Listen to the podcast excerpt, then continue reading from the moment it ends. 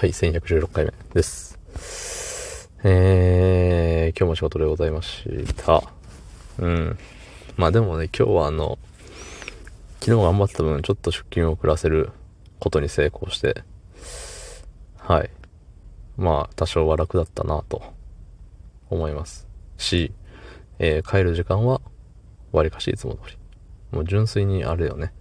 えっ、ー、と、昨日じゃない。今日、えー、遅く行けたよっていうだけでね。うん。なんか、あれですね。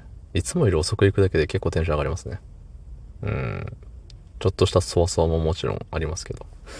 はい、そんな本日、えー、8月27日日曜日、22時54分でございます。はい。えー、っと、コメント。コメントいただきましたので、読ませていただきたいと思います。はい。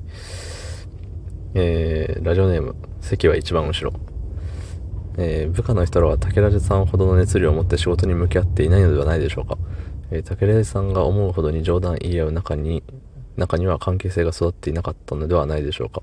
えー、それは世代のギャップとするか、さらに努力して関係性を円滑ないい状態としていくか、また一人会議ですかね。そんな会議が二人でできたらいいですね。えー、追伸、今の小学生はまあ返事しないですよ。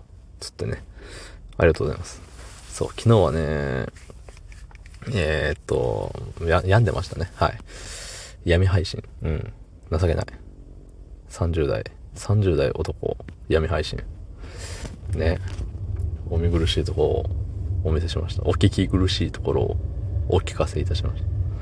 すいません。はい。いや、でも、あの、ちゃんと聞いていただいてね、あのー、ね、コメントをいただいてっていうので、ありがとうございます。はい。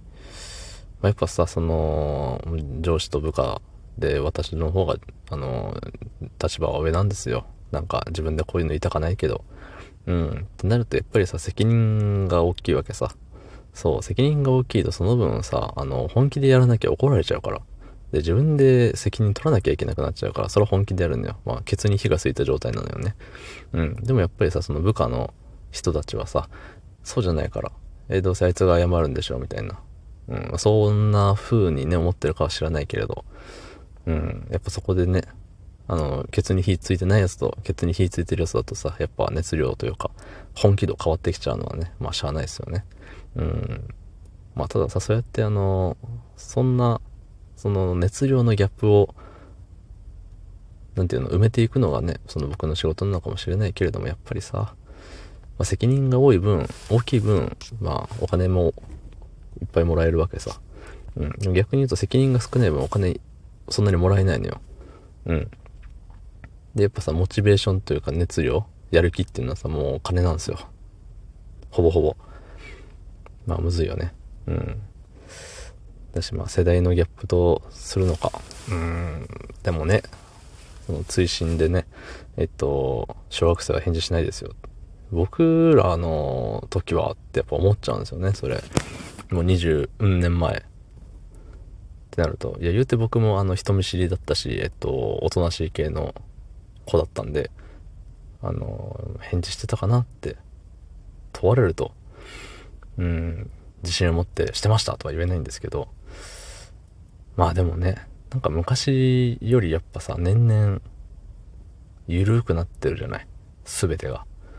パワハラだとかさ、虐待だとかね、なんかすぐさその権力じゃない力を見せるとすぐさうわ脅しとるみたいな反応するからね。なんかさその被害者被害者ムーブをしたやつが有利に立てる世の中になってしまったじゃないですか今って。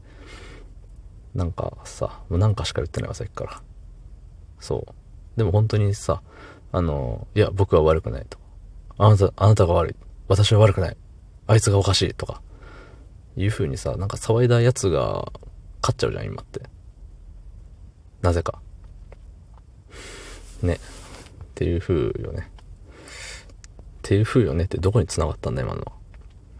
いや、でもまあ、あの、一日寝て起きたらね、結構あの、吹っ切れたというか、あの、もう、もういいや、もういいやっていうか、あの、切り替えれたんでね、今日は楽しく元気に、笑顔で元気に頑張りますができたと思います。はい。よかったです。どうも。ありがとうございました。